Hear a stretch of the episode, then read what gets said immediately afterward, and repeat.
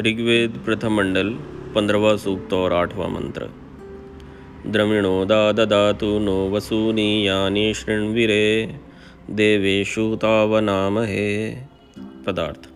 हम लोगों के, यानी जिन देवेशु विद्वान व दिव्य सूर्य आदि, अर्थात शिल्प विद्या से सिद्ध विमान आदि पदार्थों में वसूनी, जो विद्या, चक्रवर्ती राज्य और प्राप्त होने योग्य उत्तम धन, शृणविरे सुनने में आते तथा हम लोग वनाम है जिनका सेवन करते हैं, ता, उनको द्रविणोदाह जगदीश्वर नह हम लोगों के लिए ददातु देवे, तथा अच्छी प्रकार सिद्ध किया हुआ भौतिक अग्नि भी देता है।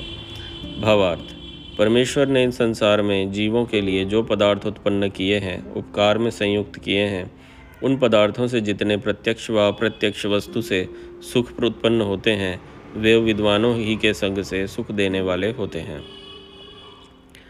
आपने पिछले मंत्र को यदि सुना हो तो उसमें हमने चर्चा की थी कि जितने भी यज्ञ या उपलब्धि दिलाने वाले महान कार्य होते हैं, वो शुभ कार्य होते हैं, उन सभी का जो कारण है, वे आदि परमेश्वर है।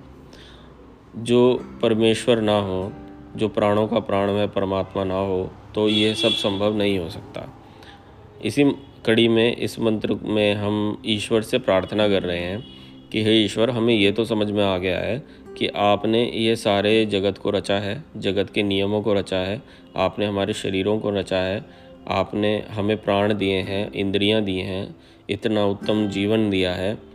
तो हम आपसे प्रार्थना करते हैं कि हम पुरुषार्थ के साथ साथ आप हमें ऐसा मार्ग भी दिखलाएँ, जिससे कि हमारे जीवन में विद्या, धन, चक्रवर्ती राज्य, मान सम्मान आदि ऐसे उत्तम उत्तम साधनों का होना संभव हो सके, ताकि हमारे जीवन को थोड़ी सी आसानी हो।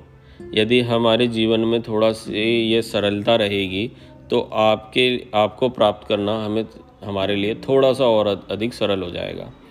आप इसको ऐसे समझिए कि यदि ये जीवन में भौतिक चीज़ें ना हो तो उस व्यक्ति के लिए, जिसके जीवन में ये चीज़ें नहीं हैं, उसकी कल्प, तुलना में आपके आपके लिए एक विकल्प ज़रूर खुला रहता है कि आप आध्यात्मिक हो सकें। परंतु एक ऐसा व्यक्ति है, जिसके जीवन में बहुत ज़्यादा कठिनाइयाँ हैं, वैसी परिस्थितियों में पैदा हुआ है तो उसके लिए सबसे पहली जो आवश्यकता है, वो ये है कि अपनी भौतिक परिस्थितियों को ठीक करें। उदाहरण के लिए, घर में रोटी नहीं है माता पिता भूखे हैं और संतान लगाए हरि भजन में तो ऐसी नालायक संतान का ना होना ही उत्तम है, क्योंकि ना केवल वो अपने शरीर और मन को क्लेश दे रहा है, बल्कि वह माता पिता के लिए भी ऋण से कम नहीं है। वहीं एक व्यक्ति है जो कि एक बालक है जो अपने माता पिता को इन्हीं परिस्थितियों में देख नहीं सकता और वह जीवन में कुछ ना कुछ छोटा मोटा श्रम ही कर रहा है अपने आप को ऊँचा उठाने के लिए। तो वह बच्चा बहुत अच्छा है और उसकी सबसे पहली प्राथमिकता जो है उसको वो पूरा कर रहा है। यदि वो उस परिस्थिति से बाहर निकल जाता है तो ऐसे व्यक्ति के सामने हमेशा एक खुला अवसर होगा कि वह जीवन में आध्यात्मिकता को प्रवेश दे सके।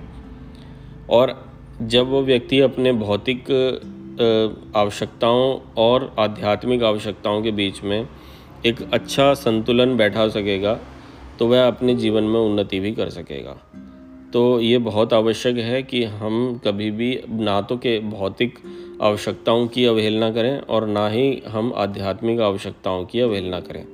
हम दोनों के बीच में एक संतुलन बनाए रखें, उसके लिए जो योग्य पुरुषार्थ है उसे हम करें। परंतु दुर्भाग्यवश अगर अगर पिछले जन्मों के कर्मों के कारण आप किसी विशेष परिस्थिति में फंसे हुए हैं तो सबसे पहले आप ईश्वर से प्रार्थना करते हुए उस परिस्थिति से बाहर आने की सोचें। फिर क्रमवार तरीके से धीरे धीरे धीरे धीरे अपनी आध्यात्मिक उन्नति की ओर आगे बढ़ें। लेकिन अगर आप सबसे पहले अपने आप को भौतिक रूप से ठीक करें, अपने मन, शरीर, अपने आर्थिक स्थिति, अपने पारिवारिक, सामाजिक स्थिति को ठीक करें, उसके बाद आप अपने जीवन में ऊँची जो आपसे अपेक्षाएँ हैं, जैसे आध्यात्मिक अपेक्षाएँ हैं, उनको प्राप्त करने के लिए आगे बढ़ें। यही सबसे सही तरीका है, जीवन में आगे बढ़ने का। ओ